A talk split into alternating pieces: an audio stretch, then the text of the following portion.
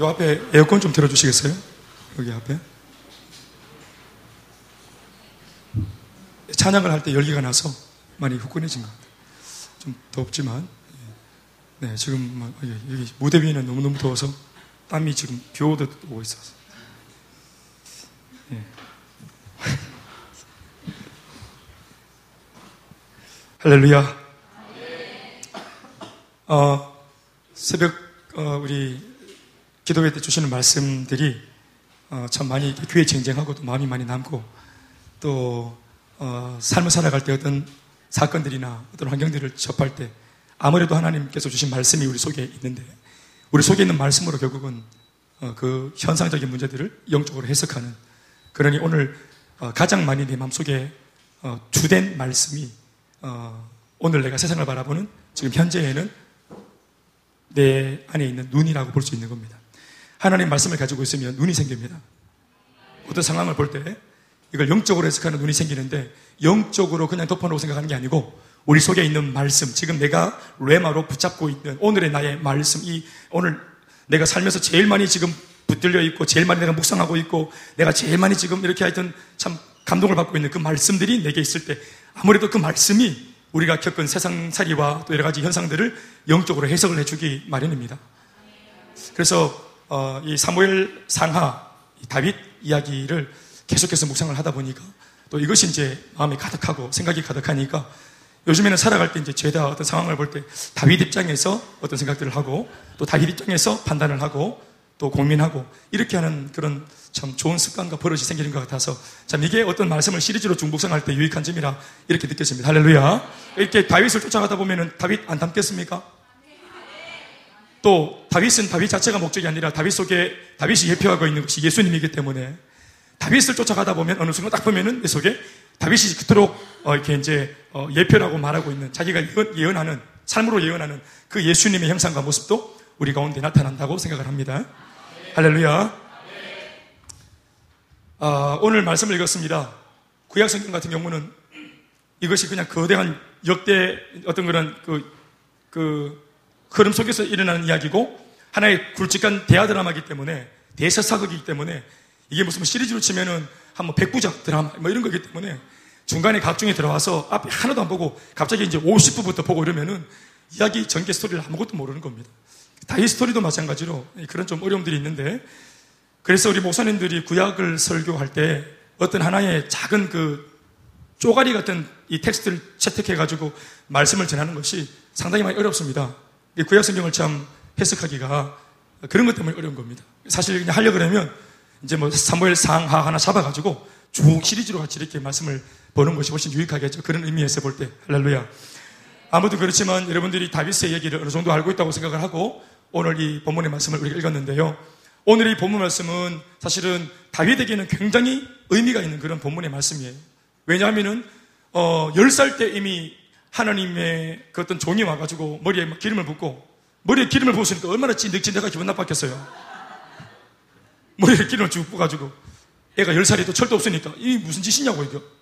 그런데 막 기름을 따라보고 남들은 기름 부음 받고 싶은데도 못 받는 거를 일곱 명의 형들은 다 침만 꼴딱꼴딱 삼키고 있는 그런 가운데 또 아버지 이세는 이게 무슨 일인가 하고 띵하게 있는 가운데 이 막내를 놓고 그 당시 선지자였던 사무엘이 하나님의 감동을 받아서 성령이 끓임을 받아서 다윗, 어린 다윗을 만나가지고 그렇게 이제 어, 기름을 부었지 않습니까? 감남류 기름을 부어가지고 앞으로 이제 왕감이 될 거라고 그렇게 이 가정에 선언을 했거든요.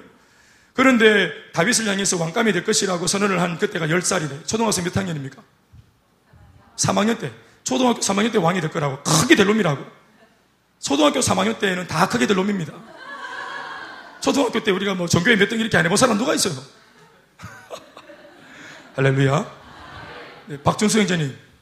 초등학교 때 3학년 때 전교 회장 옆에서 세고 이렇게 했잖아요. 초등학교 때 안 날리는 사람 누가 있겠어? 전부 다 뭐 수수수수 우수수수 이렇게. 우리는 뭐 가가가가 쭉 가. 이렇게 했는데 우수수수 우수수수 다 그렇죠. 그런데 3학년 아이를 놓고 지나가던 목사님이 와가지고 아이고 볼때기 막 찌땡기면서 아이고 크게 되겠대 하고 이제 또 말만 하면 그러니까 위에다가 머리, 머리에다가 마시다 위로 부은 겁니다. 그러니까 이런 거라 말하면 되는 거죠. 이게 이제 붙는 사람은 의미가 있게 붙는 거지만 부음받는 사람은 의미가 별로 없어. 자기는 무슨 뜻인지 몰라. 그래도 뭔가 좀 좋은 칭찬을 한 것만 같아가지고 혹시나 싶어서 아버지 이세도 혹시나 싶어서 형들 일곱 명도, 혹시나 싶어서 다윗 자신도 얼마나 사실은 좋은 일이 있을까 하고 들여다봤는데 인생을 그 기름 부음 받고 난 뒤부터 인생이 더 말리뿐 거예요. 그래가지고 형들하고도 사이가 안 좋아지고 가는 곳마다 막 기대기를 맞고 가는 곳마다 왕따를 당하고 가는 곳마다 수시를 당하고 수모를 당하고 아버지한테도 미움받고 그래서 완전히 안 그래도 좀 왕따였는데 기름 부음 받고 나서는 진짜로 왕따가 돼버렸어요. 요셉도 돌아보면 여러분 멀쩡하게 잘 지내다가 그, 그 집에는 뭐 10명이 넘는 식구들이 있었잖아요. 아버지가 야곱이고 아버지가 그 유명한 야곱이에요. 아버지 뭐 하십니까 여러분? 요셉 아버지가 야곱이고 할아버지 할배가 이삭이고 정조 할배가 그 유명한 아브라함이라 집안 빵빵하지요. 끝장난다 완전 집안이.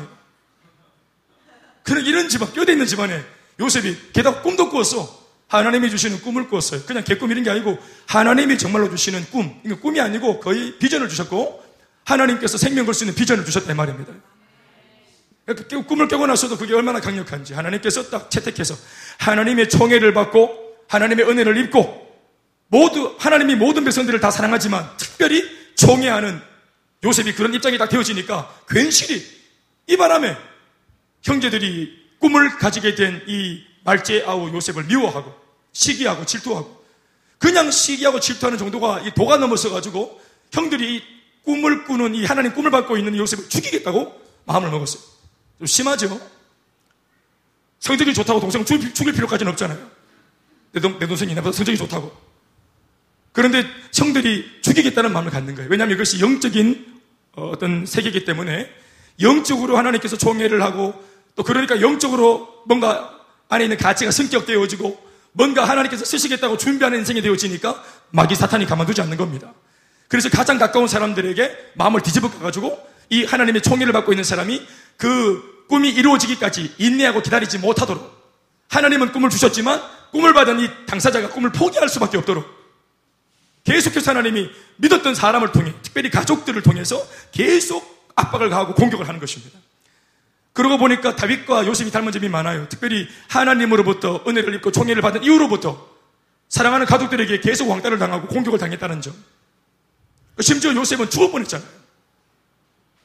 그리고 뭐 구덩이에 빠지고 또 애굽으로 들어가는 상인들한테 팔리고 노예 상인한테 팔리고 그래서 요곡들 그때 보디발 그 군대 장관 집에 그래 이제 노예로 들어가서 거기서도 열심히 그냥 몸종 노릇을 억울하지만 몸종 노릇을 하고 있었는데 고마 그 보디발의 장군 장군의 그 부인 그 퍼스트 레이디가 막 란제리 입고 설치는 바람에 얼마나 민망한 상황이 발생되어 가지고 여기에 이제 스캔들이 열리되지 않으려고 도망가는데 막 옷을 뜯기 갖고 요셉이 그 바람에 막 나를 겁탈하려고 했다고 이렇게 모의가 돼가지고 그 어? 사모님의 그 농간으로 지하 감옥에 갇히고 두들기 맞고 그렇게 인생을 썩어서 보내기를 꿈을 꾸고 난 뒤부터 13년을 빡빡. 17살에 그러니까 꿈을 받아가지고 나중에 애굽에 총리가 되어지고 모든 거짓된 혐의가 벗겨져서 애굽에서 최고의 높은 왕다음으로 높은 자리에 올라서기까지 13년 걸렸어요. 그런데 하나님이 처음에 꿈을 줄 때부터 요셉아, 네 지금 17살이다. 단디 들어라 내 말을. 이거 장난 아니다. 지금 우리 놀, 장난하는 거 아니다. 내 말 단디 들어라. 네가 내가 네게 꿈을 줄 건데 네가 내가 내가 주는 꿈을 받으면 네가 영적인 사람이 될 거야. 내가 지금은 김육이지만 뭐 이렇게 수욕 이런 스타일이지 그렇지만 네가 은혜를 받으면은 반드시 수욕을 넘어서 네가 영적으로 김영이 될 거야. 영의 사람이 될 거야. 그러니까 이 꿈을 받으면 네가 성격되어진다고. 그런데 이 꿈을 받는 대가로 악한 사탄 마귀가 너를 가만두지 않을 거고 시기 질투 어린 사람들이 너를 가만두지 않을 거 해보지 할 거야. 그런데 있잖아. 그것도 있잖아. 대단한 거 아니야. 네가 서른 살이 딱 되어지면은 이 모든 게 다 해결되어지고 이 꿈이 이루어져. 그러니까 13년 동안은 무슨 일이 있어도 무슨 일이 있어도 이 비전과 사명을 절대로 붙잡고 놓치면 안 돼. 이렇게 약속을 했다. 이런, 이런 얘기 하니까 선녀와 나무꾼이 생각이 나네. 알을 새 놓을 때까지는 절대로 선녀 옷을 내놓지 말라 했는데 알을 둘이 놓고 그렇게 보채니까 마누라가 보채니까 선옷을 입혔더니 나라가 보자. 때가 있는데 근데 하나님께서 이렇게 오다를 주시고 뭔가 이렇게 언지를 주셨으면은 고난을 견딜 수 있어요 못 견뎌요? 뭐 일단 고난은 싫습니까? 뭐 고난이 끝나는 날을 알아도 그냥 일단 고난은 싫어요. 이 고난 끝에 이제 낙이 오는 거니까. 그 낙이 오는 그 시점을 알고 있다. 이 고난이 지금 나를 힘들게 하지만 이 고난의 터널이 끝날 때가 있다는 것을 알면은 견딜만 하지요. 그렇죠. 응답의 날을 알면은 기도할 때 기도하는 응답의 날을 알면은 기도할 수 있고 기다릴 수 있고 인내할 수 있어요. 그런데 이놈의 이놈의 이놈의 고난이 언제 끝날지 모르는 게라. 쉽게 하는 말로 기도하는 사람들은 야 영아 하나님 때가 온다. 그놈의 때가 언제 올지 모르는 이게 고, 민인 거예요. 오겠지. 뭐 하나님 대단한 분이시니까 뭐 주님 때가 오겠지. 우리가 믿음이 없는 것이 아니기 때문에 믿고 있지 우리가. 그런데 그 때가 언제 오냐 이 말이에요. 속 시원하죠. 여러분 하고 싶은 말 아닙니까? 그놈의 때가 언제 오냐 이 말이에요.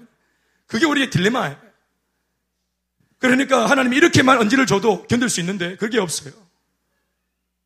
다윗도 마찬가지입니다. 10살에 기름 부음 받고 또 게다가 그 10대 한 15세 16세 때 이미 하나님께 한번 인준을 10살에 받고 침묵 가운데 한 5년을 지나다가 약 한 5년이 되었을 무렵에 나라에 완전 뭐 초상이 나는 일이 생겨가지고 나가봤더만은 골리앗이 막 난린동을 부리고 있길래 다윗이 그냥 없는 믿음 쓰는 것도 아니고 위기를 만난 백성들을 구원하려고 이래 이래 보이길래 이래 보니까 내 가진 게 뭐가 있나 이래 보니까 오 마치 믿음이 있어요. 그래서 이 믿음을 딱 써먹어가지고 너는 창과 검으로 내게 오지만 나는 네가 모욕하는 망군의 주 여호와 이름으로 간다 하고 돌미를 집어 던졌더만 이 돌피에 맞아가 죽을 게 뭐고 그 골리앗이 깜짝 놀랐죠 다윗이. 뭐 저렇게까지 할 필요야? 그 맞고 부상 있고 뭐 가자 이런 게 아니고 맞고 죽어붙다 이 말이에요 말씀 보면은 돌을 던졌는데 돌이 이마에 박혔다 했습니다. 얼만큼 세게 돌을 던져 박힐까요? 돌로 이마에 박아보셨어요? 이마는 돌이 박히고 이런 게 아닙니다 맞고 멍들고 티나고 이런 것이 이마에 돌이 박, 폭으로 찌는 것도 아니고 이마에 돌이 박혔다 이 말이에요. 얼마나 세게 던졌으면. 박찬호가 한뭐 시속 160km로 한 100번 던지면 박힐까? 15살짜리 어린애가 돌을 던졌는데 박히붙지요? 강력한 역사를 일으키면서 딱 죽었는데, 나라를 구원했는데, 이 장면을 다윗이 성령의 기름 부으심을 받을 때는 식구들만 봤어요. 그런데 하나님의 손에 붙들려서 쓰임 받을 때, 나라를 구원할 때, 골리앗을 때려잡을 때는 하나님이 쓰시는 그 모습, 목격을 누가 했어요? 사울 왕이 받고 이스라엘 전 군대가 다 봤어요. 그러니까 모든 사람들이 다 보는 데서 들어대놓고 이 다윗은 아무도 건들지 마라. 하나님 나 여호와가 택한 백성이다. 나라를 구원하는 왕감이야. 이거를 모든 이스라엘 백성들한테 딱 보란 듯이 보여준 겁니다. 아멘입니까? 그리고 이런 걸 보여주면 여러분 사람들이 어떻게 해야 되겠어요?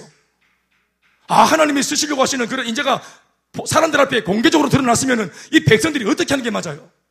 그 사람을 보호하고 그 사람을 격려하고 그 아이가 뭐 나쁜 친구 사귀지 않도록 물심양면으로 모든 공동체가 인물 하나 키우기 위해서 음으로 양으로 도와줘야 안 되겠어요? 그런데 모두가 다 입이 만발이나 튀나와갖고 게다가 나라를 구원한 이 은혜를 입은 사람들 중에서 리더십을 제대로 감당하지 못했던 사울 왕 같은 사람은 자기가 더 내가 다스리는 이 이스라엘 나라에 이런 인재가 있구나. 나 정말 복 받았구나. 아빠 엄마는 좀 공부를 못했지만 내가 난 아중에 이렇게 공부를 잘하는 똘똘한 애가 있구나.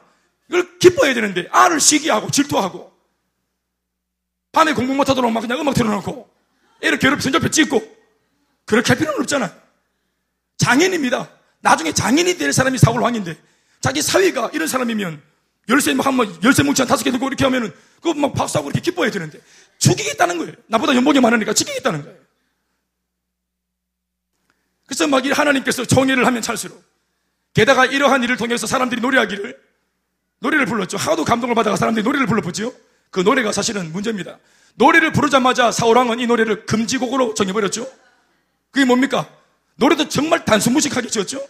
다윗은 만만, 사울은 천천. 이게 끝입니다. 이걸 그냥 마르고 딸도록 계속 반복해 부르는 겁니다. 후렴인지 뭔지 모르겠지만 이걸 계속 반복해서 부르는 거예요. 다윗은 만만, 사울은 천천, 다윗은 만만, 사울은 천천. 그러니까 나보다 더 뛰어난 아, 내 어깨 위에 세울 수 있는 그런 정출어람에 그런 뛰어난 인재가 나타났구나. 너는 나보다 더 뛰어나서 내가 다스리는 이 시대보다 더 훨씬 악한 시대를 네가 책임질 때에 너의 그 훨씬 월등한 능력으로 이 어려운 나라를 네가 다스리고 나보다 더 잘하는 일꾼이 되라. 이렇게 축복하는 것이 인지상정인데 사울 왕은 죽으려고 들었어요. 하나님의 총애가 왜 다윗이 그렇게 기울었는가? 그 초점으로 돌아가 보면 사울 왕이 교만했기 때문이었어요. 이미 하나님의 총애와 하나님의 관심과 하나님의 임재가 교만 방자에서 자기 위에 더 이상 하나님이 없다고 말하는 자기만 어? 왕 중의 왕이라고 말하는 마치 처음부터 사울 왕이 자기가 잘나서 왕이 된 것처럼 하나님의 도우심으로 왕이 되었건만 초창기 때는 하나님이 하셨다고 내 모든 간증의 주, 주원은 하나님이라고 그렇게 노래하고 찬양하던 이 사울 왕이 어느 순간부터 나도 했지 하나님도 하셨지만 나도 한몫했지 하나님이 하셨지만 나도 희생 좀 했지. 나도 좀 코피 터지도록 일했지. 이렇게 하다가 나중에 하나님도 빼먹고 내가 있다는 겁니다. 그래서 백성들한테 나를 칭송하라는 겁니다. 나를 높이라는 것입니다. 어느 순간 이제 신압으로 신압으로 자기가 이제 하나님의 영역에 끼어들면서 어느 순간 하나님을 다 밀어내고 자기가 자기 삶의 주인이 되려고 몸부림을 쳤다 이 말. 그러니까 당연히 하나님의 임재가 그 사울 왕을 떠날 수밖에. 사실은 하나님께서 사울 왕을 떠난 게 아니라 사울 왕이 죄를 짓는 바람에 하나님께서 그 사람을 떠날 수밖에 없도록 침묵할 수밖에 없도록 그 사람의 그 분위기를 만들었습니다. 이해하시면 아멘 하시겠어요? 여러분, 여러분들 안에 있는 주님이 여러분들의 죄인입니다. 고객이 아니에요. 예수님은 주인이십니다.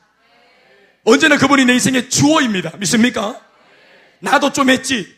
모든 것 다 주님 했지만 나도 좀 했지가 이게 나중에 사람을 바보로 만들고 교만하게 만들고 나중에는 마귀가 그 틈으로 들어와서 인생을 다 뒤집어 까는 것입니다. 처음도 주님이 하셨고 지금도 주님이 하고 계시고 내 마음 같지 않게 일이 진행될지라도 하나님이 하고 계시는 겁니다. 우리가 다 알죠? 사울왕이 왜 교만한 그 모습이 속에 있던 교만이 겉으로 드러났습니까? 어떤 사람은 사울이 실수했다고 말하는데 천만의 말씀 아닙니다. 속에 이때까지 계속 잠재되었던 교만이 하나님을 무시하고 없이 여겼던 그 불신앙이 한 사건을 통해서 드러난 것 뿐입니다. 어떠한 이방족과의 그 전쟁을 앞에 놓고 이스라엘 백성들은 항상 하나님께 우리가 이게 이 전쟁을 가담해야 될지 말아야 될지 예배 드리고 그리고 하나님으로부터 답을 얻고 그 오다를 듣고 난 뒤에 전쟁을 하거나 말거나 항상 그것이 이스라엘 백성들의 전쟁의 방법이거든요. 할렐루야. 그러니까 방, 하나님 어, 전쟁에서 이겼을 때도 군사력으로 힘의 논리로 이긴 게 아니고 단 한 번도 언제나 뭐 무식한 전쟁이든 뭐 큰 전쟁이든 작은 전쟁이든 관계없이 그들이 항상 하나님께 예배드리며 물었더니 하나님이 내가 이 이방을 네 손에 붙여놓으라 이 음성을 듣고 가면은 백전백승했습니다. 하나님이 승리케 하시면 이겼다 이 말입니다. 그런데 이게 계속 잘 되고 잘 되고 되고 되고 이러니까 하나님의 주어가 빠지고 이게 이제 늘 이기 너무 잘 이기니 너무 잘 되니까 되고 되고 잘 되고 있고 더 잘 되고 이러니까 하니까 하나님께 감사하는 마음이 사라져 버린 자기가 주어가 되는 거예요. 그래서 어느 날은 예배를 지금 전쟁을 앞에 놓고 예배를 드리고 빨리 지금 전쟁해야 되는데 이 제사장 또 이제 선지자 이 사무엘이 늦게 오는 거예요.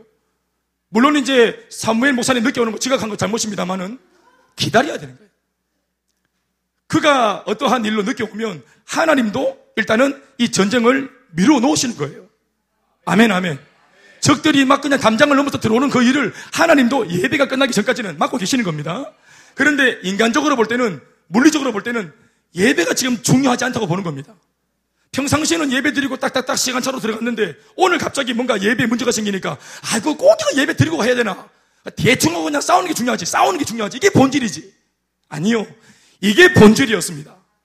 하나님 앞에서 교만한 나를 예배 속에서 죽이고 찬양할 때 나를 죽이고 죄 많은 나를 예배 가운데 번제물로 드리면서 하나님의 하나님 되심을 인정하고 나의 부족함을 인정하는 이것 이 싸움에서 승리하고 난 뒤에 그들은 물리적인 싸움을 그냥 이겼습니다. 진짜 싸움은 하나님 앞에서 교만하려고 하는 내 마음을 죽이는 싸움이 가장 본질의 싸움이에요. 이 싸움에서 이기면 천하를 얻는 것입니다. 내 내면의 생각 전쟁에서 이기면 다 얻는 겁니다. 아멘, 아멘. 그런데 예배를 그냥 그들이 무시하고 또 예배를 굳이 드려야 된다면은 뭐 제사장이 오고 목사가 올 게 뭐 있노?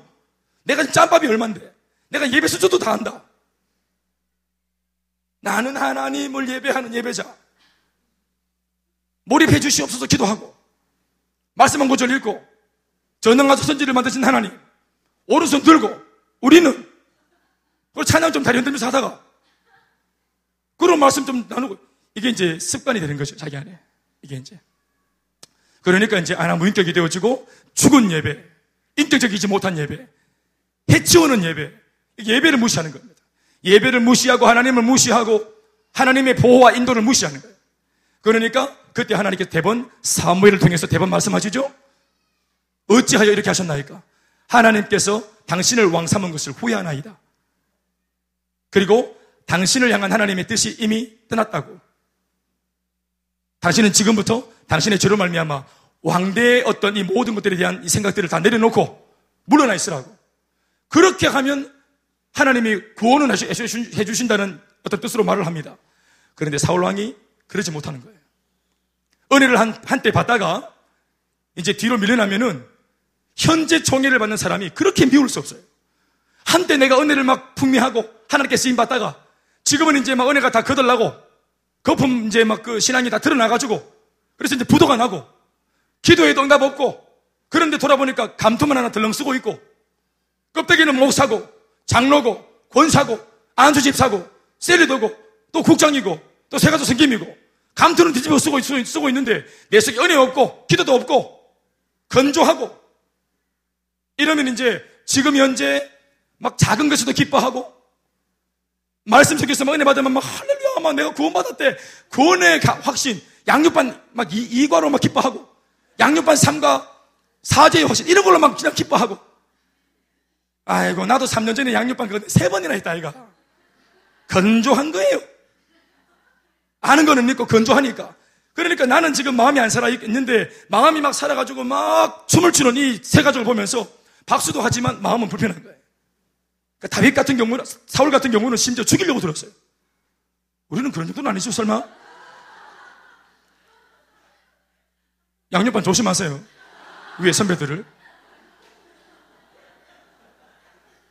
태워준다고 차에 태우고 가다가 막 열고 밀어보고 한. 특별히 간증한 사람들 조심하시고.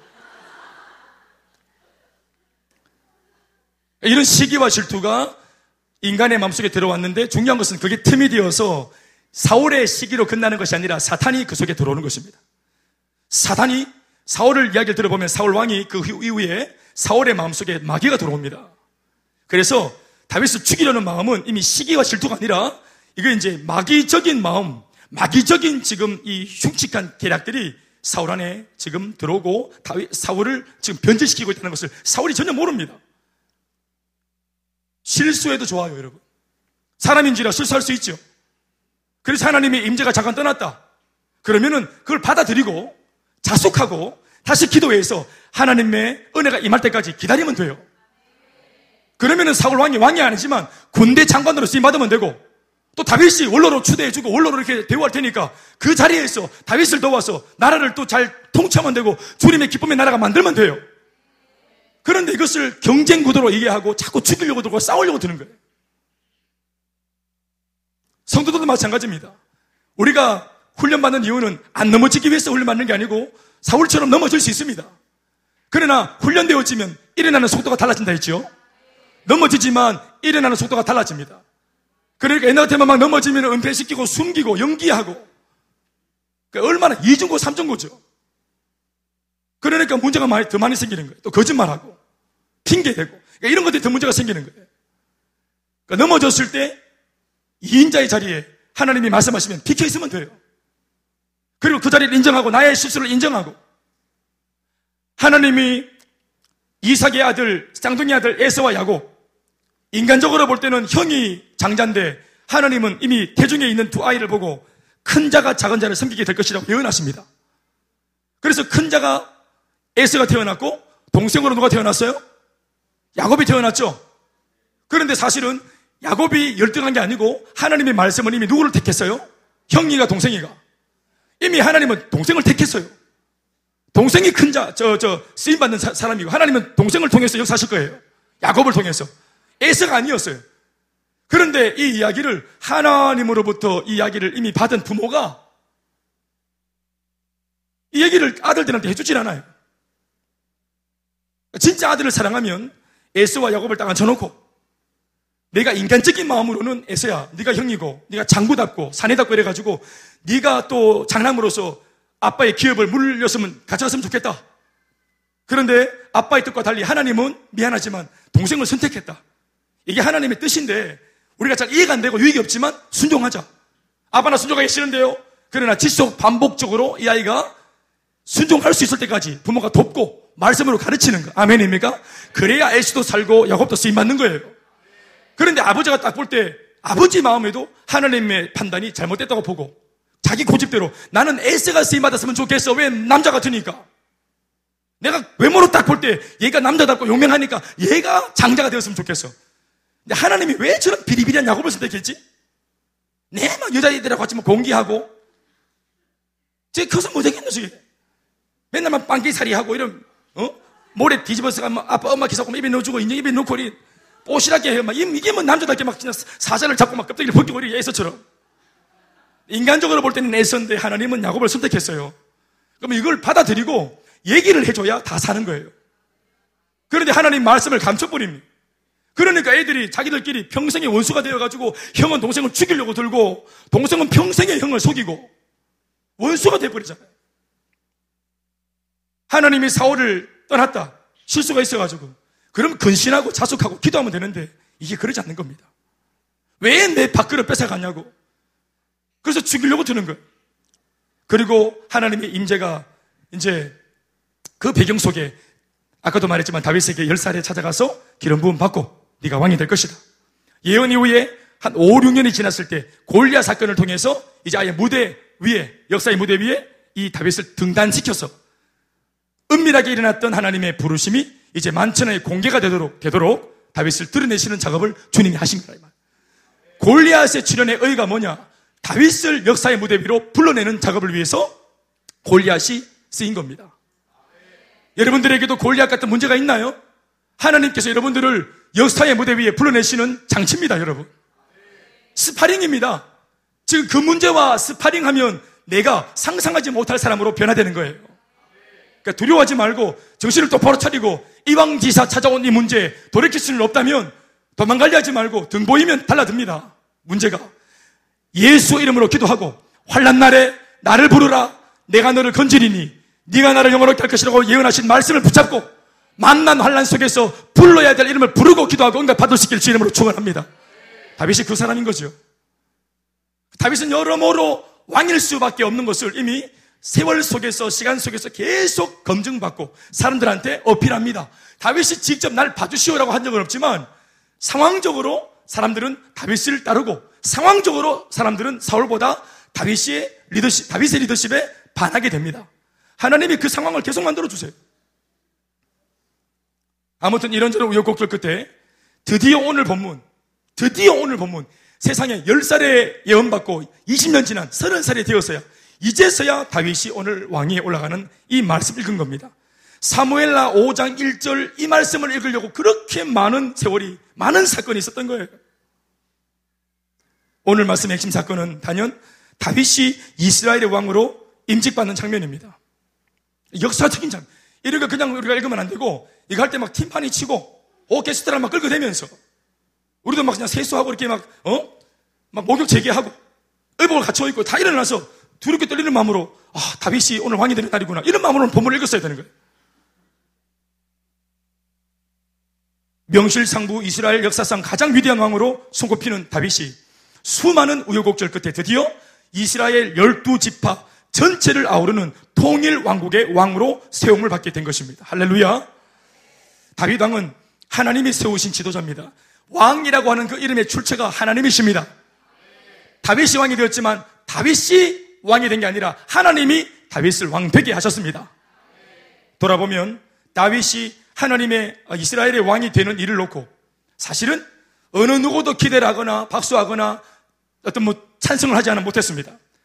사울이 있었기 때문이죠. 대놓고 나는 다윗을 뭐 원한다. 다윗에게 한 표. 이런 말 못했어요. 사울이 눈을 막 시퍼렇게 들고 있었기 때문에.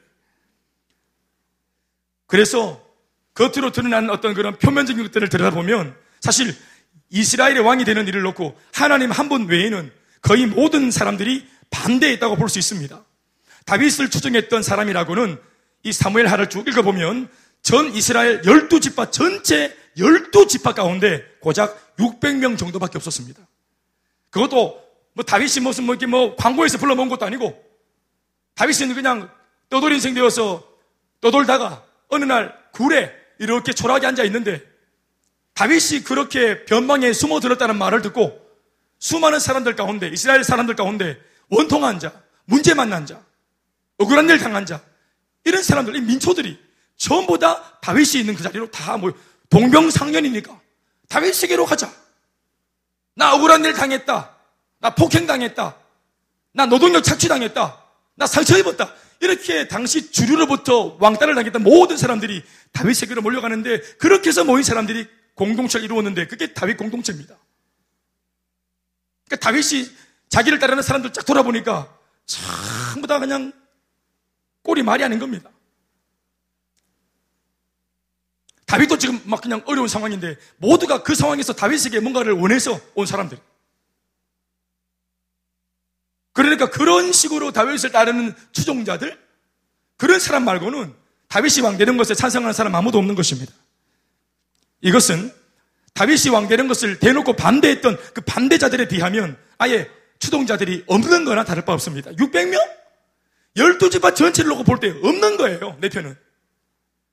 오직 지난 20년 동안 하나님만이 홀로 다윗을 왕으로 만들기 위해서 써내려오신 역사와 섭리 속에서 드디어 결국 오늘에 와서 드디어 하나님의 사람 다윗이 하나님의 백성들 앞에 공이 지도자로 지금 서게 된 것입니다. 할렐루야. 이것이 참으로 은혜가 되고 감격적인 복음 중의 복음입니다. 하나님이 나를 한번 찜해서 내가 이 내가 김명을 세우겠다. 하나님이 딱 작정하시면 막 그냥 강면미가 반대해도 여기 뭐 장모 장인 계시는데 그럴 리 있겠지만 장모 장인이 반대해도 난 반대일세. 장모 장인이 반대해도 유로 유나가 막 울면서 안 된다고 소리 질러도 누구도 못 막는 거예요. 뭐 경대 뭐 거기 병원에 뭐 거기서 비상을 걸고 막 애를 막 그냥 신앙생활 못하도록 막 땡기고 비상 걸고 이래도 하나님께서 그걸 다 정리시키고 막 정주님 바쁘시면은 얘를 써야 되기 때문에 바쁘시면은 병원에 암 환자 다 나사보고 보내보고 집에. 돌아볼 환자가 없도록 만들으시고. 뭐 그 병원 문 닫고 환자 없으니까 문 닫아야지 병원이. 그렇게 해서라도 내 아들을 쓰겠다는 거야. 네가 직장님 발못 잡히나? 자 하나님께서 여기 보시면은 영준이를 쓰기 원하시는데 영준이 공부 때문에 지금 막 미치겠다. 다음 주 시험 있고 하나님 쓰기만 하시는데. 엄마는 또 막 눈을 부라리면서 뭐 공부하길 바라고. 엄마 어디 있노? 그때 하나님 이 아들을 쓰기 위해서 그냥 예? 지혜와 총명행을 부어주시고 계시형을 부어주시고 또 막 영의 눈을 뜨게 해주셔서 모든 정답을 다 알고 지혜와 계시를 알고 통달하고 당대 동료들보다 10배나 그 능력이 강해져서 쓰면 답이라 답이 따로 있는 게 아니라 지가 적고 씻고 색깔 칠하고 찍으면 답이라 그래요. 그래서 그냥 100점 맞게 갖고 그냥 정리하고 학교 나오게 갖고 쓰신다 이 말이에요. 제가 좀 한 말이 좀 과격스럽지만 하나님의 의지가 그렇게 강하다 이 말입니다. 주님의 의지와 고집은 아무도 못 걷습니다. 우리들 그런 말 하죠. 아이고 뭐 태씨 고집, 김씨 고집, 정씨 고집. 집집마다 가문마다 다 고집이 다 있습니다. 고집 없는 집은 없습니다. 내 보기에는 전신에 다 고집이 돼. 그러나 진짜 고집적인 고집, 하시 고집입니다. 위에 계신 분들. 하나님 고집은 아무도 못 걷습니다. 하나님이 가난 땅에 넣겠다. 딱 고집 부리니까 그들이 40년 동안이나 막 개기고 막 그냥 불평하고 우리는 주님 원하시는 그런 사람으로 우리는 안 성장 하겠다고 배째라 하고 막 이랬는데 하나님 결국은 몰아붙여가지고 다 그냥 머리에 다 파묻어쁘고 두 명 딱 살려갖고 넣어보잖아요.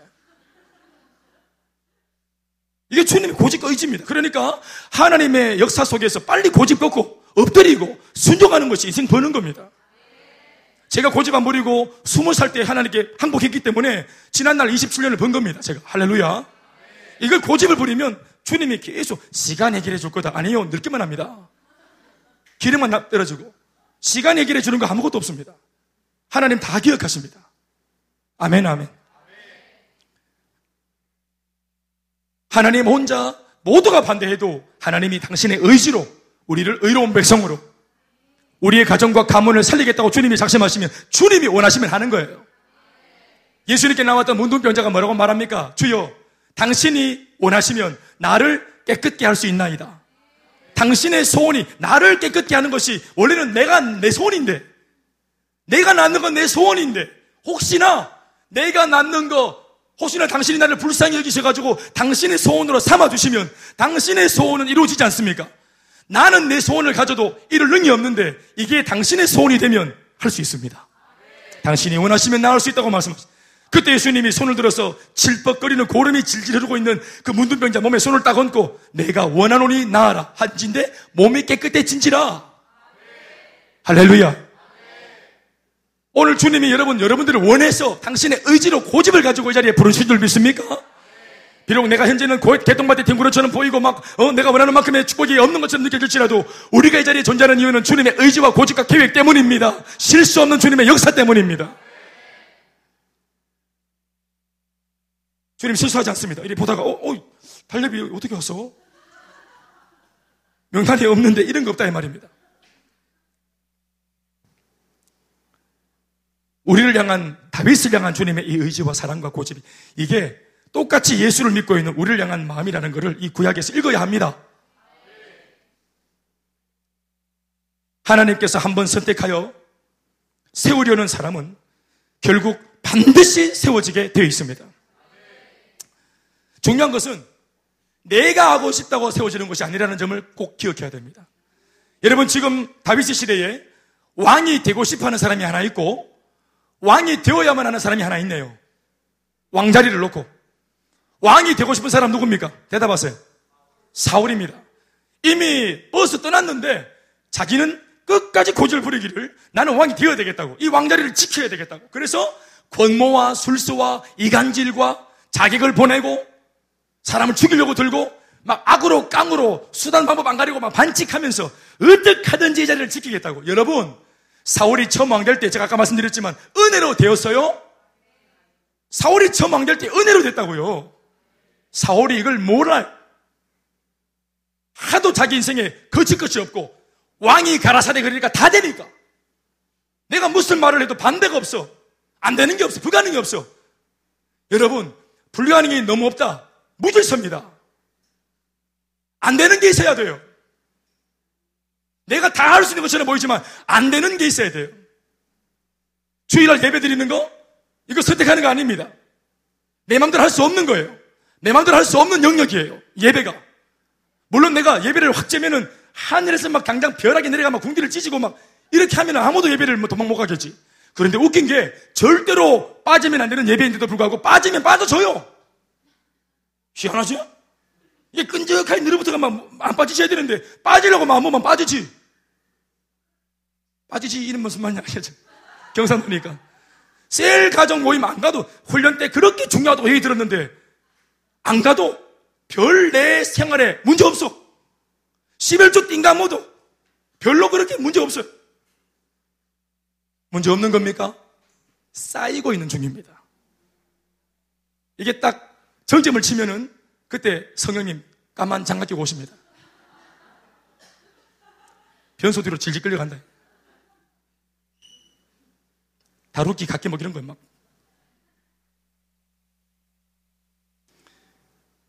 처음에 불순종해도 뭐 아무 일도 일어나지 않으니까.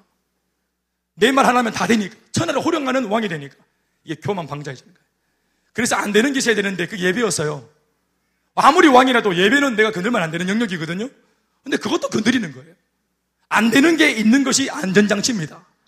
모든 게 다 되는데 선악과 못 먹어요. 이거는 못 먹어. 네가 못 먹어. 다른 거 다 먹어도 선악과는 못 먹어. 이 못 먹는 게 있어야 브레이크가 걸리고 제어가 되어지고 아 내가 모든 이 에덴 동산에 내가 주인인 줄 알았는데 선악과를 보는 순간 내가 진짜 주인이 아니라 참 주인 계시고 나는 그분의 은혜로 이 자리에 주인 노릇하는 사람이구나. 나는 수혜자구나. 이걸 알면서 내 모든 삶에 되는 영역이 있어가지고 하나님께 감사할 수 있는 거예요. 안 되는 영역이 있어야 되는 것을 가지고 감사할 수 있다 이 말입니다. 안 되는 게 있어야 돼요. 내 삶에 영적인 마지노선이 있어야 된다 이 말이에요. 예배 건드리는 거 아니에요. 오늘 예배 와야 되는데 목사님께 문자 와서 목사님 오늘 예배 가야 되는데 선약이 있어서 오늘 예배 못 가겠어요. 이게 선약이에요. 목사님 오늘 선약이 있어가지고 오늘은 훈련 못 가겠어요. 이게 선약이에요. 그 문자 나한테 보내지 말고 그 친구한테 보내세요. 선약이 있어 못 간다고. 겐디언 목사님 눈 불안이면 그 자리에 서 있다고. 입장 곤란하다고. 이게 선약이에요. 우리 지옥 못 갑니다. 전국이 선약이라서. 바빠서 못 가고. 가는 길도 모르고. 뭐 길도 없고 이미 우리 길이 오실 생명이신 주님께 올라탔기 때문에 지옥 가는 길 몰라. 아멘입니까? 천국 가는 게 선약이라 면 신앙적인 패러다임의 전환이 아멘입니까? 이따가도 말하겠지만 사울은 같은 자리에 있는데도 끊임없이 하나님을 몰라요. 모르고 모르고 또 모르고 모르니까 영적으로 무식하니까 죄를 짓는 겁니다. 이 말씀은 이따가 나중에 제가 말씀의 결론과도 연결지어서 말씀을 드릴 테니 잘 머리에 담아두세요. 사울은 몰라서 망 했다는 것. 하나님의 은혜를 몰라서 잊어먹는 바람에, 이걸 까먹는 바람에, 망각하는 바람에 망했다는 것. 이걸 머리에 놓아놓으세요. 한편 하나님께서 한번 선택하여 세우려고 하는 사람, 아까도 말했지만 반드시 주님은 세우십니다. 동족이 반기를 들고 등을 돌려도 믿었던 가족과 친족이 외면해도 심지어 자신의 장인이 군대를 거드리고 죽이려고 들어도 온 세상이 나 하나 왕되는 걸 막으려고 벌떼처럼 일어나도 하나님의 고집과 의지를 꺾을 수 없는 거예요. 크게 하면 하십시오. 결국 죽이려고 들었던 원수들이 오히려 죄다 죽거나 자멸했고 하나님이 하시는 일을 가로막던 모든 무지한 인생들도 그 땅에서 흔적도 없이 성경 보세요. 그들 이름을 적지 않습니다. 이름도 없이 흔적도 없이 다 사라졌어요. 원수들은. 돌아보면 정작 다윗은 자신을 죽이려고 들었던 원수들과 그들이 거느린 군대에 비해 아무런 인간적이고 물리적인 방비책이나 군사력이 전혀 없는 전무했어요. 그러나 오직 한 분, 하나님 한 분이 다윗의 편이 되어 주셔서 승리한 겁니다. 무슨 뭐 용병 필요 없고 사람들 쪽수 꼴랑 600명 모였지만 이런 거 필요 없다는 거예요. 여러분 고대 전쟁은 힘의 논리로 싸우는 거예요. 지금처럼 기술이 아닙니다. 힘이 딸려도 스커드 미사일, 핵을 보유하면은 이길 수 있다. 이런 개념 아니에요. 그러니까 10명을 10명과 100명이 붙으면 당연히 100이 이기는 거예요. 100과 1000이 붙으면 당연히 1000이 이기는 거예요. 그러니까 쪽수가 많아야 돼. 힘에 놀리기 때문에 고대 전쟁 말이에요. 군대가 강력해야 돼요. 쪽수가 많아야 돼요. 그런데 다윗은 쪽수가 없어요. 군대가 없어요. 자기의 원수들은 철저한 군대에 임에 비 해서 자기는 군대가 없어요. 그런데 하나님 한 분이 그냥 다윗의 편이 되어 주셨는데 그가 승승장구했단 말입니다. 아멘이십니까? 그래서 유독 다윗의 이야기에만 등장하는 독특한 표현이 있어요. 하나님을 향한 고백, 수식어가 독특한 표현이 다윗의 스토리에만 나와요. 하나님을 뭐라고 부르죠? 다윗은 내가 믿는 만군의 주 여호와. 옛날에 골리앗과 싸울 때도 너는 칼과 창으로 내게 달려오거니와 나는 네가 모욕하는 이스라엘 군대의 하나님 곧 만군의 여호와 이름으로 네게 가노라. 내가 믿는 하나님이 다윗한테는 만군의 여호와인 거예요. 만군이 뭐예요? 만 개의 군대란 말이에요. 아멘이십니까? 군대가 만 개입니다, 여러분. 아멘입니까? 만군의 여호와. 그것도 훈련되어진 정예 프로페셔널들이 델타 포스가 만 개. 또 뭐 있노? 해병대가 만 개. 하나님 한분 계시면 만군입니다. 하나님이 만군입니다. 하나님이 만군이라. 하나님이 군대입니다. 군대 갔다 오신 분들 다 아시겠지만 방위는 죄송합니다만 사단장 별이죠. 별 뜨면 사단장 밑으로 진짜 군대가 다 움직입니다. 어디 뭐 순, 해병, 제가 강화 해병교회, 강화도에 있는 사제 해병교회, 거기 제가 다녔던 교회인데, 거기 연대장이, 연대장, 대대장이 대대로 불도심한 사람이었다가 이게 바뀌어가지고, 우리 대대장과 연대장, 연대장 바풀, 무궁화 세 개, 우리 해병대는 별이 귀해서 무궁화 세 개만 돼도 진짜 귀한 겁니다. 육군 잘 이해 못하시겠죠? 계급이 막 난무하니까. 우리는 이게 좀 희, 희속성이 좀 높았다. 그러니까 이제 이게 이분이 세 개만, 무궁화 세 개만 돼도 되게 높았단 말이에요. 그러니 그분이 동시에 바뀌면서 정근 가시고 새로 오신 분이 연대장도, 무궁화 세 개, 연대장도 집사. 또 마침 우리 부대의 대대장도 집사. 요 두 사람이 집사님이 오신 거예요. 그래서 주일마다 강화 해병교회 예배드리러 오면은 평상시 그냥 사병들만 1병, 2병 이런 사병들만 가득했던 그 예배당에 다이아몬드 하나, 다이아몬드 둘, 다이아몬드 셋, 막 다이아몬드들이 난리가 뭐 이런 사람 난리가 나는 장교들이. 그래 각 잡고 쫙 앉아가 믿음도 없어요, 그들은. 미안합니다. 아무 때나 아멘하고, 잘 보이려고, 각 잡고 아무 때나 아멘하고, 할 때는 안 가리고 계속 아멘해 자고, 그리고 말씀 드릴 때는 막 정말 막 불같이 자고, 연대장이 앞에서 막 예배 드리니까 모두가 막 찬송가 막. 거짓말 하나도 안 못하고, 막, 예? 박준성 이제 맞아요, 안 맞아요? 해병대 교회 가보, 가서 예배 드려보셨죠? 틀려요. 난리가 납니다, 난리가. 그, 그 와중에 하면서, 어? 상병은 일병 갈고, 이렇게 물고 똑바로, 똑바로 치라, 더 세게 치라. 이게 찬양하러 왔나? 이게 무슨 각 잡으러 왔나? 모르겠어. 그 생 난리가 나고.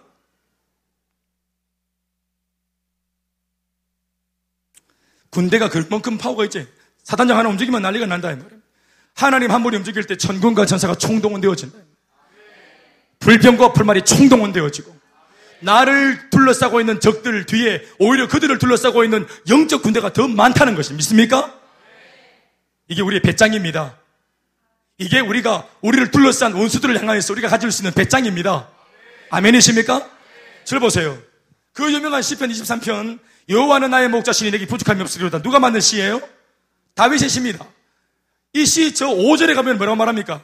주께서 내게 한 상을 베풀어 주시고 원수들의 목에서 목전에 한 상을 베풀어 주시고 내게 기름을 부으셨으니 내 잔이 넘치나이다. 주께서 내게 원수의 목전에서 상을 베풀어 주시니 내 잔이 넘치나이다. 이런 말이 있어요. 고백이. 여기서 말하는 상이 뭐냐 하면 밥상을 말합니다. 밥상을. 주께서 내 원수들의 목전에서 한 상을 차려주시니 내 잔이 넘치나이다. 이 말은 충분하고 막 그냥 만족스럽고 더 이상 더할 나위가 없나이다. 이런 뜻입니다. 황공합니다. 이런 뜻입니다. 원수들한테 둘러싸여가지고 막 지어막 구경고 있는데 갑자기 길 비켜 하면서 막 그냥 얼음장을 놓는 소리를 들었어요. 그러니까 원수들이 막 다윗을 막 죽이려고 들다가 막 그냥 큰 목소리로 어? 쉬, 쉬, 왕이 나셨다. 다 길백자란 길쫙 비켜 고기 숙이고 딱 있는데 하나님께서 밥상 하나를 손수 다 들고 다윗 마자가 막 눈에 멍들고 막 눈뒤 밤티대가 있는데 그 앞에 밥상을 탁 내려놓고 가보자를 딱 들고 마주 딱 앉아가. 다윗아 고기를 들라. 아유 왕이시여. 옆에 있는 원수들이 도대체 무슨 일인지 몰라가 막 보고 있는 거지. 어? 저럼 죽여도 시원찮을 판인데 뭐 하는 짓이냐 이 보고 있는데 원수들이 다 보는 원수들의 목전에서 내게 한 상을 차려주시고 이걸 막 상주삼 고생 많았지. 20년 동안 니 원수 마귀한 원수들한테 쫓기당기고 막 사원한테 막 기대기 맞고 인정 못 받고 수고 많았지. 고생 많았다. 일 다 왔다. 조금만 참아라. 상추에 깻잎 얹어가 숟갓 얹어가지고 이건 제가 좋아하는 메뉴얼입니다. 그래 막 옆에 막 그냥 또 주님 창조하신 돼지 급, 급하게 잡아갖고 껍데기 벗기가 삼겹살 쫙 도려내갖고 이거 치치치 여호와께서도 주시는 불로 성령의 불로 막 찌지가. 이거 이제 막, 웰던과 그 미디움 사이에 딱 적당히 딱 끄어가지고 그래가지고 이제 딱 얹어가. 된장짝 팔라가. 쌍술 이만큼 크게. 아 해라, 아 해라. 아 해라. 쫙 입을 입에 막. 입 두 배 되는 이 상추를 막 수시간 넣는데 막 비트르가 돌리갖고 막 무슨 뭐 볼트를 조이듯이 돌리가 쭉 넣는데 입국 다먹기에 국물이 쭉 흘러내리는 이걸 닦는 순간 순간에 막 아버지의 부정을 느끼면서 아 버지 우리 육신 아버지한테도 느끼지 못했던 부정.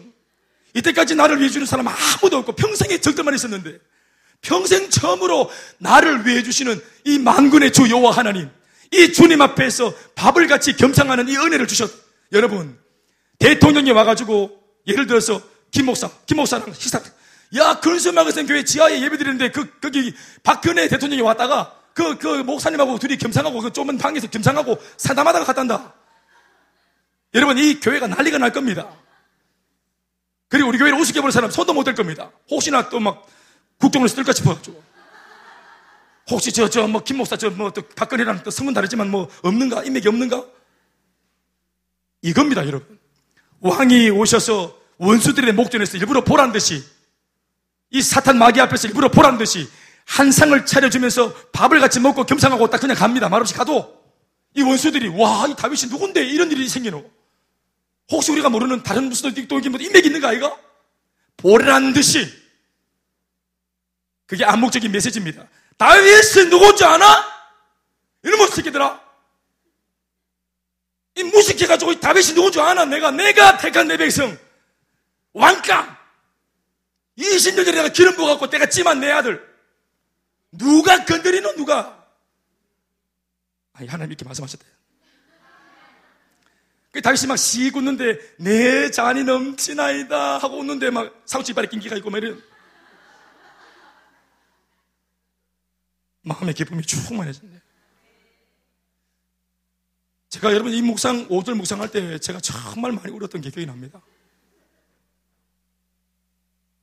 눈물이 나요.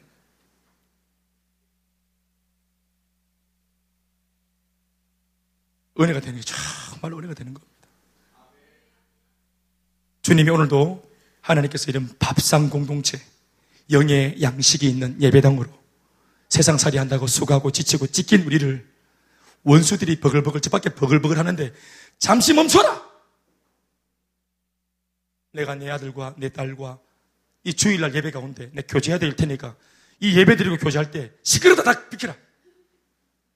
그리고 자리 다 불러서 오늘 목사의 말씀을 통해서 상수상 하나 두툼하게 싸갖고 이렇게 말씀을 통해서 입에 넣어주고 우리를 격려하시고 힘내라. 잘하고 있다. 내가 지금껏 너를 보고 있었다. 네 혼자 아니다. 이 은혜를 딱 입으니까 6절에 다윗이 뭐라고 고백합니까? 주의 인자가 주의 인자와 선하심이 주의 선하심과 인자하심이 정령 나를 따르리니 과거로부터 지금까지 혼자인 줄 알았는데 아니라 주님의 선하심과 인자심이 나와 항상 함께 있다는 것을 온몸으로 느끼는 거예요. 그러면서 과거로부터 지금까지 나와 함께 했던 하나님을 딱 발견하는 순간 지금부터 앞으로의 삶 어떻게 결정하느냐 하면은 내가 여호와의 집에 영원히 거하리로다. 내가 절대로 주님을 떠나지 않겠다고. 이 고백을 하는 것이다. 그리고 그 고백이 이루어져서 오늘 이렇게 왕의 자리에 그 꿈이 이루어지는 자리에 있는 것입니다. 여러분, 다윗이 20년 걸렸다는 거 잊지 말아요. 우리 너무 빨리 박수를 받으려고 해요. 우리 너무 빨리 샴페인을 터뜨리려고 해요. 우리 너무 빨리 파티하려고 그래요.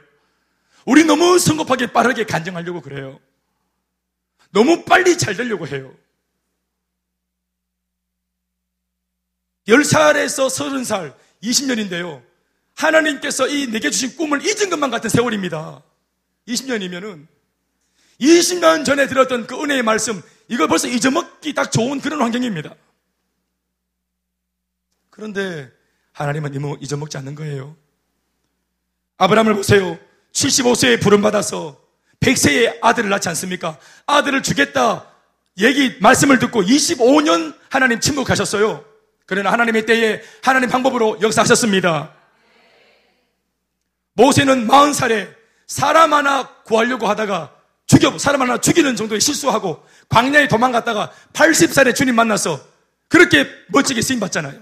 사람 하나 도와주는 것도 못할 정도로 실력이 형편없는 모세가 주님 만난 80세에 한 민족 전체 남자, 여자, 아이까지 다 합쳐가지고 250만 명을 책임지는 근사하는 영도자가 되었습니다.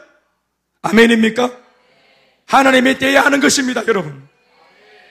요셉은 17살에 부름받아서 30살에 꿈을 이루었고, 세례 요한은 8살에 광야에 들어갔다가 22년 광야에서 훈련받고 30살에 나와서 쓰임받았고, 우리 모두가 다 무엇을 하려고 하기보다 비 준비되는 것을 우습게 여기면 안 됩니다. 이미 모든 것은 준비되는 과정에서 결판 나는 겁니다. 그 세월 동안 주님을 인내하고 눈에 보이는 것이 없어도 손에 잡히는 것이 없어도 귀에 들리는 것이 없어도 상황을 보면은 여러분 다윗의 그래프를 그리면은 정점 10살의 은혜 받고 끝 30살까지 내리막길 걸었습니다. 20년을 내려왔으면은 사람들이 하는 말로 끝났다는 겁니다. 그때 은혜 받은 거 그 개꿈이라는 거예요. 충분히 그렇게 말할 수 있는 거죠. 예수 믿은 거 후회할 만하고 교회를 어 실망해가지고 교회를 나와도 벌써 뭐 한 골백 번에 나왔어야 될 그런 입장입니다. 그런데 다윗이 끝까지 그 자리를 지킨다. 원수가 바로 뒤에 바짝 뒤쫓아와서 후배 팔려고 해도 그 자리를 끝까지 지킨다. 말.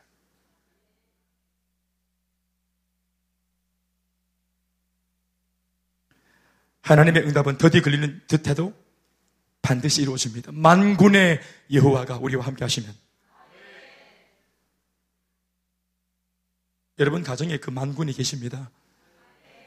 밤새 문제 때문에 밤을 하얗게 지새고 남편에게도 하지 못하는 말, 아내에게도 하지 못하는 말, 식음을 적폐하고 새우잠을 자면서 밤새 뒤척였던 이 고독한 내 마음속에 그 침상 위에 나 혼자 있었던 것이 아니라 만군의 하나님이 거기 나와 함께 있다는 것을 잊지 마세요. 그런데 놀라운 것은 다윗이 왕으로 추대되어 비로소 그 자리에 앉게 되자 드디어 왕이 쫙 되자 마침표가 꽝 찍히고 끝나야 되는데 그게 아니고 하나님께서 왕이 된 다윗에게 의외의 보너스를 막 주시면서 위로합니다. 이때까지는 고난 속에 있던 다윗 그렇게 침묵하던 하나님께서 왕을 딱 세우고 난 뒤에 다윗이 전혀 상상하지 못했던 위로를 연거푸 막 one, two, three 이렇게 막 연거푸 스트레이트로 막 부어주십니다. 다윗을 격려하시려고 하는 하나님의 의도라는 것을 금방 알 수 있습니다. 첫 번째 하나님이 주시는 위로와 은혜가 뭐냐 하면 바로 다윗이 몰랐던 은혜가 임하는데 바로 그것입니다. 1절에, 저 2절에 있는 말씀 읽어 볼까요? 같이? 다 같이 시작.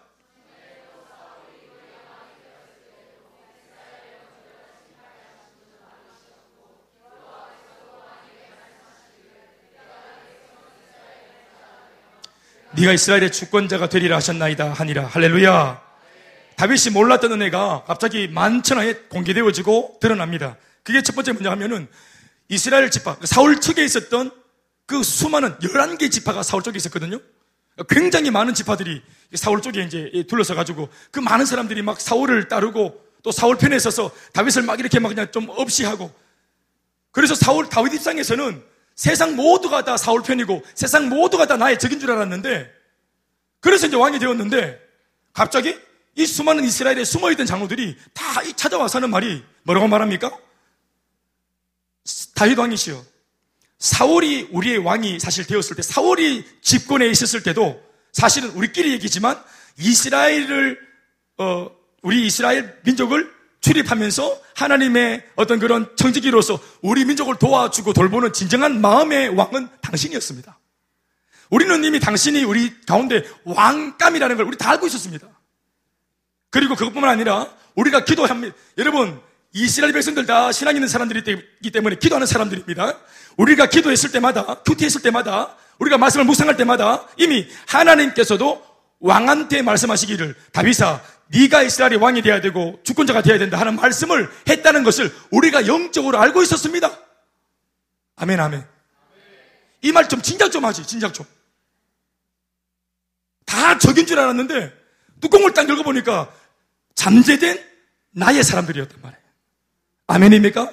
사울 때문에 무섭고 눈치 보여서 그들이 정체를 못 드러냈던 것 뿐이지 사실 마음으로는 모두가 다 다윗을 응원하고 있었다 이 말입니다.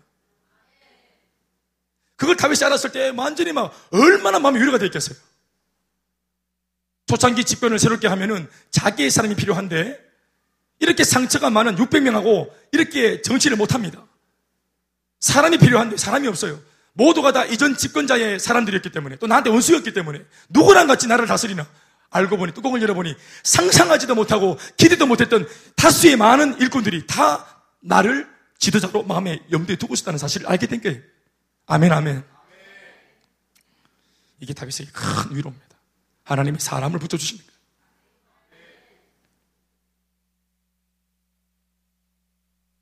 그리고 두 번째는 더 기가 막힌 축복인데요.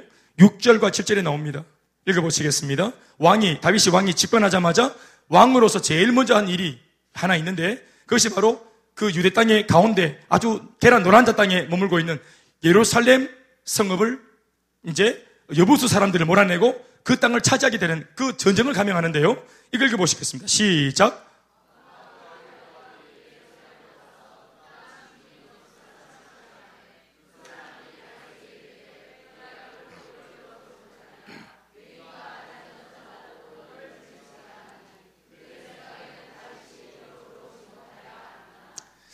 다윗이 이스라엘 전역을 효과적으로 통치할 수 있도록 하나님께서는 이스라엘에서 가장 안전한 그리고 난공 불락의 요새인 예루살렘 성읍을 가질 수 있도록 그것을 이름하여 다윗 성이 될 수 있도록 그러니까 통치할 수 있는 그런 핵심 어떤 그런 어, 본거지로 본부로 삼을 수 있고 센터로 삼을 수 있도록 하나님께서 이 예루살렘을 주십니다. 다윗이 빼앗은 것처럼 보이지만 하나님이 주신 겁니다. 정말로 기가 막힌 것은 뭐냐 하면 이 예루살렘을 계속 통치하고 지배하고 있던 사람들이 여부수 사람인데요. 이 여부수 사람들은 어떤 사람이냐 하면은 홍해 바다를 건너고 광야를 건넜던 이스라엘 백성들이 여수아를 앞장서서 가나안 땅에 들어오죠. 그런데 가나안 땅에는 원래 터줏대감들이 있었는데 일곱 족속들이 살고 있었어요. 이미.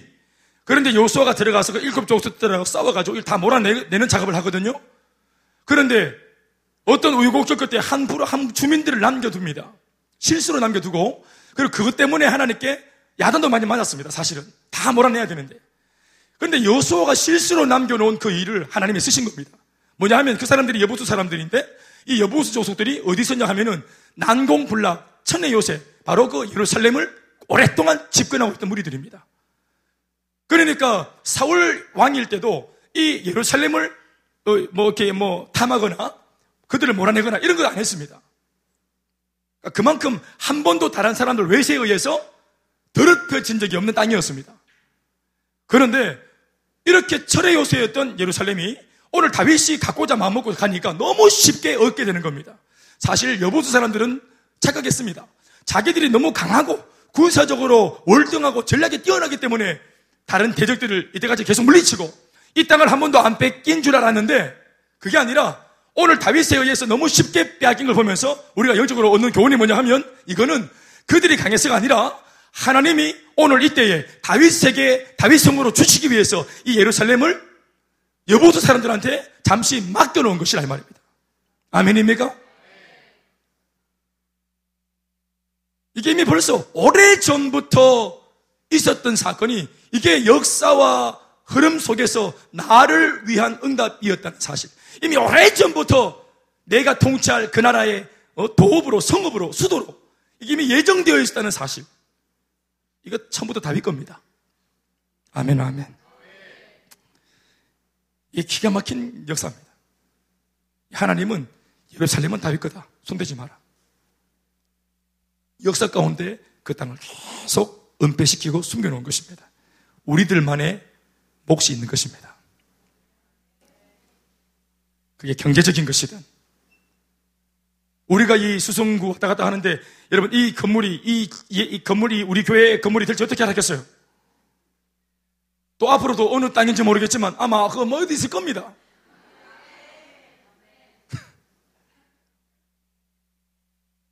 여러분들이 살 타운들이 어딘가 있을 겁니다. 제가 집이 아니고 타운이라고 표현한 것을 잘 주목해 들으시기 바랍니다. 우리 교회가 큰 숲이니까 아마 산자락을 끼고 있을 가능성이 많습니다. 세문 파면 되고. 하나님께서 다윗을 위로하고 격려하시는 겁니다. 마지막으로 11절 말씀입니다. 이건 보너스입니다. 시작. 목수와 석수를 보내매 그들이 다윗을 위하여 집을 지으니 할렐루야. 평생 떠돌아다녔습니다. 내 집이 없어요. 하나님께서 기가 막히게 집을 짓는 기술자 이방인인데 이 이방인의 왕의 마음속에 감동을 줘서 이 두로왕 히람이 자기가 부리는 자기 수하에 있는 이 전문 기술자들을 다윗에게 다 보내면서 다윗의 집을 지어줘라고 다윗의 처소를 기가 막히게 지어줍니다. 할렐루야. 이건 정말 사역과 관계없이 주님 나라 위에 달려가는 사역자에게 하나님이 주시는 지극히 개인적인 축복인 겁니다. 아멘입니까? 여러분들이 영적으로 받는 축복 큰거 이런 거 말고 소소하게 하나님이 챙겨주시는 주머니를 좀 줘봐라 하고 주머니에다 이렇게 넣어주신 쌈짓돈 이런 것들 이게 하나님의 위로입니다. 말씀 맺겠습니다. 이러한 엄청난 스토리 속에서 이렇게 은혜를 누린 다윗이 이렇게 끝나지 않고 축복만 받고 수혜만 받고 끝나는 게 아니고 이 기가 막힌 본문은 12절에 꼭 적어 놓아야 할 말씀을 이렇게 적어 놓습니다. 시작. 다윗이 여호와께서 자기를 세우사 이스라엘 왕으로 삼으신 것과 그의 백성 이스라엘을 위하여 그 나라를 높이신 것을 모하였더라. 사울이 왜 버림받았습니까? 자기가 왕된 것을 하나님이 왕되게 하셨다는 것을 모르는 거예요. 어느 순간부터. 그리고 내가 왕이 된 이유가 목적이 내 잘나된 줄만 알았지. 내가 왕으로서 나를 따르는 백성들을 돕기 위해 저들을 섬기기 위해 저들을 행복하게 만들기 위해 내가 왕이 되었다는 사실을 까먹은 거예요. 신앙세계에서의 직분은 결코 군림하는 자리가 아니고 섬기는 자리입니다. 그 자리가 무엇이든지 간에 그 직분이 무엇이든지 간에 무엇보다 중요한 것은 교회에 갓 들어온 새 가족들이 사랑을 느낄 수 있도록 먼저 온 사람들이 섬기는 것이. 섬기고 그들을 도우라고 우리가 먼저 예수를 믿은 것이고 이 자리에 있고 이렇게 지금까지 축복을 받은 것입니다. 다윗은 알았어요. 두 가지를. 내가 왕된 것의 진정한 주체는 하나님이시라는 것을 잊지 않았고 알았고 더불어 내가 왕이 된 이유는 그의 백성 이스라엘을 위하여 왕이 된 것이라는 것을 잊지 않는 겁니다. 하나님의 은혜를 잊지 말고 내가 받은 이 축복의 목적과 이유를 잊지 말고 다윗처럼 행하는 우리가 되어야 합니다. 앞서 말했던 이 수많은 위로들, 이 수많은 축복들, 하나님이 주신 것인 줄 알아야 월권하지 않고 경거망동하지 않고 내가 모든 것을 다 할 수 있으나 그럼에도 불구하고 영적인 마지노선 하나님의 통치와 하나님의 주권 아래에서 순종하면서 하라 하신 일을 잘 감당할 수 있는 하나님의 사람일 수 있고 그러해야 롱런할 수 있고 그랬던 이 다윗이 돌아보면 이스라엘 전체 수많은 열왕들을 통틀어서 얼마나 위대한 왕으로 오죽하면 예수님을 바라보면서 메시아 그러면 모든 유대인들은 다윗의 자손이라고 할 정도로 예수님, 그리스도, 메시아는 다윗의 모습으로 통했던 겁니다. 그만큼 예수님의 다윗의 모습이 예수를 보여주는 그리스도를 보여주는 모습이었습니다. 우리가 오늘 여러분이 다윗의 이름 두 글자에 우리의 이름이 들어가야 합니다. 그거 오늘 은혜 받자고 이때까지 설교한 겁니다. 이 다윗이 받은 모든 축복은 다 우리가 받아야 될 축복인 줄 믿습니다. 우리가 누려야 할 축복인 줄 믿습니다. 여러분 이거 정말 여러분들이 집중해서 이걸 소원하시고 또 이것을 위해서 기도하시고 버려야 할 것은 버리고 취할 것은 취하고 잊어야 할 것은 잊고 기억할 것은 기억할 수 있는 은혜가 있기를 주의 이름으로 축원합니다. 우리 하나님께 박수하시겠습니다. 할렐루야 감사합니다. 주님 믿습니다. 우리 모두 같이 소리내어 함께 기도하시겠습니다. 이 기도가 이제 나의 것입니다. 이게 진짜입니다. 주님, 오늘 목사님 통해 말씀을 들었고, 이제 내가 하나님께 들은 말씀 붙잡고 기도합니다. 나의 기도와 간구를 들어주시고 하나님 내게 채워주시고 사울처럼 말고 다윗처럼 채워주사 잊어먹지 않고 그 은혜 앞에 배은망덕하지 않고 하나님 한결같이 오직하고 충성되게 끝까지 달려갈 수 있는 충성스러운 주의 종이 될 수 있도록 하나님 역사하여 주시옵소서. 내 앞에 모든 문제 돌파할 수 있는 다윗 같은 믿음을 더하여 주시옵소서. 사모하며 기도합니다. 주여 은혜가 충만하신 아버지 하나님. 우리가 다윗처럼 살기 원합니다. 우리가 다윗처럼 경험하기 원합니다. 만군의 주 여호와 하나님 나를 위해 싸우시는 주님 나보다 먼저 가서 생하시는 만군의 주 여호와 하나님 아버지 이 만군의 주 여호와 나라와 함께 할 때 외로움도 고독도 문제도 골리앗도 아버지 원수마귀가 대적하는 것들도 만군의 주 여호와 함께 하실 때 넉넉히 겪은 것과 같이 우리 모두가 이 만군의 주 여호와 하나님을 붙잡고 믿음으로 승리할 수 있도록 주님 역사하여 주옵소서. 오늘 내가 믿는 나의 하나님이 만군의 주 여호와 하나님이십니다. 나의 삶과 내 가정과 우리 아이들과 아버지여 내 삶의 모든 영역에서 주님이 만군의 여호와로 일하여 주시고 모든 대적을 소멸하시며 무엇보다 육신의 질병 또한 이 만군의 여호와가 물리쳐 우리 몸을 병들게 만들며 목소리 나게 만들며 넘어지게 만드는 이 모든 각색 질병 만군의 주 여호와 물리쳐 주시고 회복시켜 주시고 아버지여 살 길을 열어주시고 역사에 주시옵소서 주님 손에 우리의 삶을 올려드립니다. 사울의 삶을 살았던 저희들, 속에 분노가 있어 보는 사람마다 공격하고 죽이려고 들었던 우리들, 예수 믿기 전에 우리는 사울이었습니다만은 예수 믿고 우리가 다윗의 길을 걷고 있습니다. 하나님, 온전한 다윗의 모습을 갖출 수 있도록 그리하여 예수님을 닮아갈 수 있도록 우리에게 은혜를 다하여 주시옵소서. 주님 20년 참았습니다. 20년 인내했습니다. 요셉도 아브라함도 모세도 세례요한도 아버지 믿음의 선배들 다 약속받고 성취될 때까지 주님의 침묵을 인내하며 신뢰하며 기다렸습니다. 원수 마귀가 쫓아와도 주변 사람들이 반대하고 공격해도 끝까지 그 자리를 지켰습니다. 우리에게 그와 같은 두터운 믿음이 있게 하여 주시옵소서. 반드시 하나님의 때에 하나님의 방법으로 기가 막힌 하나님의 역사로 역전이 될 줄로 믿습니다. 우리 모두에게 인내와 성실과 또 열정과 진명과 근성을 허락하여 주시옵소서. 나의 개인의 삶과 가정과 우리 직장과 사업의 현장과 우리 교회 위에 만군의 주 여호와가 함께 하시면 두려울 것이 없는 줄로 믿습니다. 주께서 원수들의 목전에서 내게 한 상을 베푸시니 주여 내 잔이 넘치나이다. 예수님의 이름으로 기도드리옵나이다. 하나님께 박수 할렐루야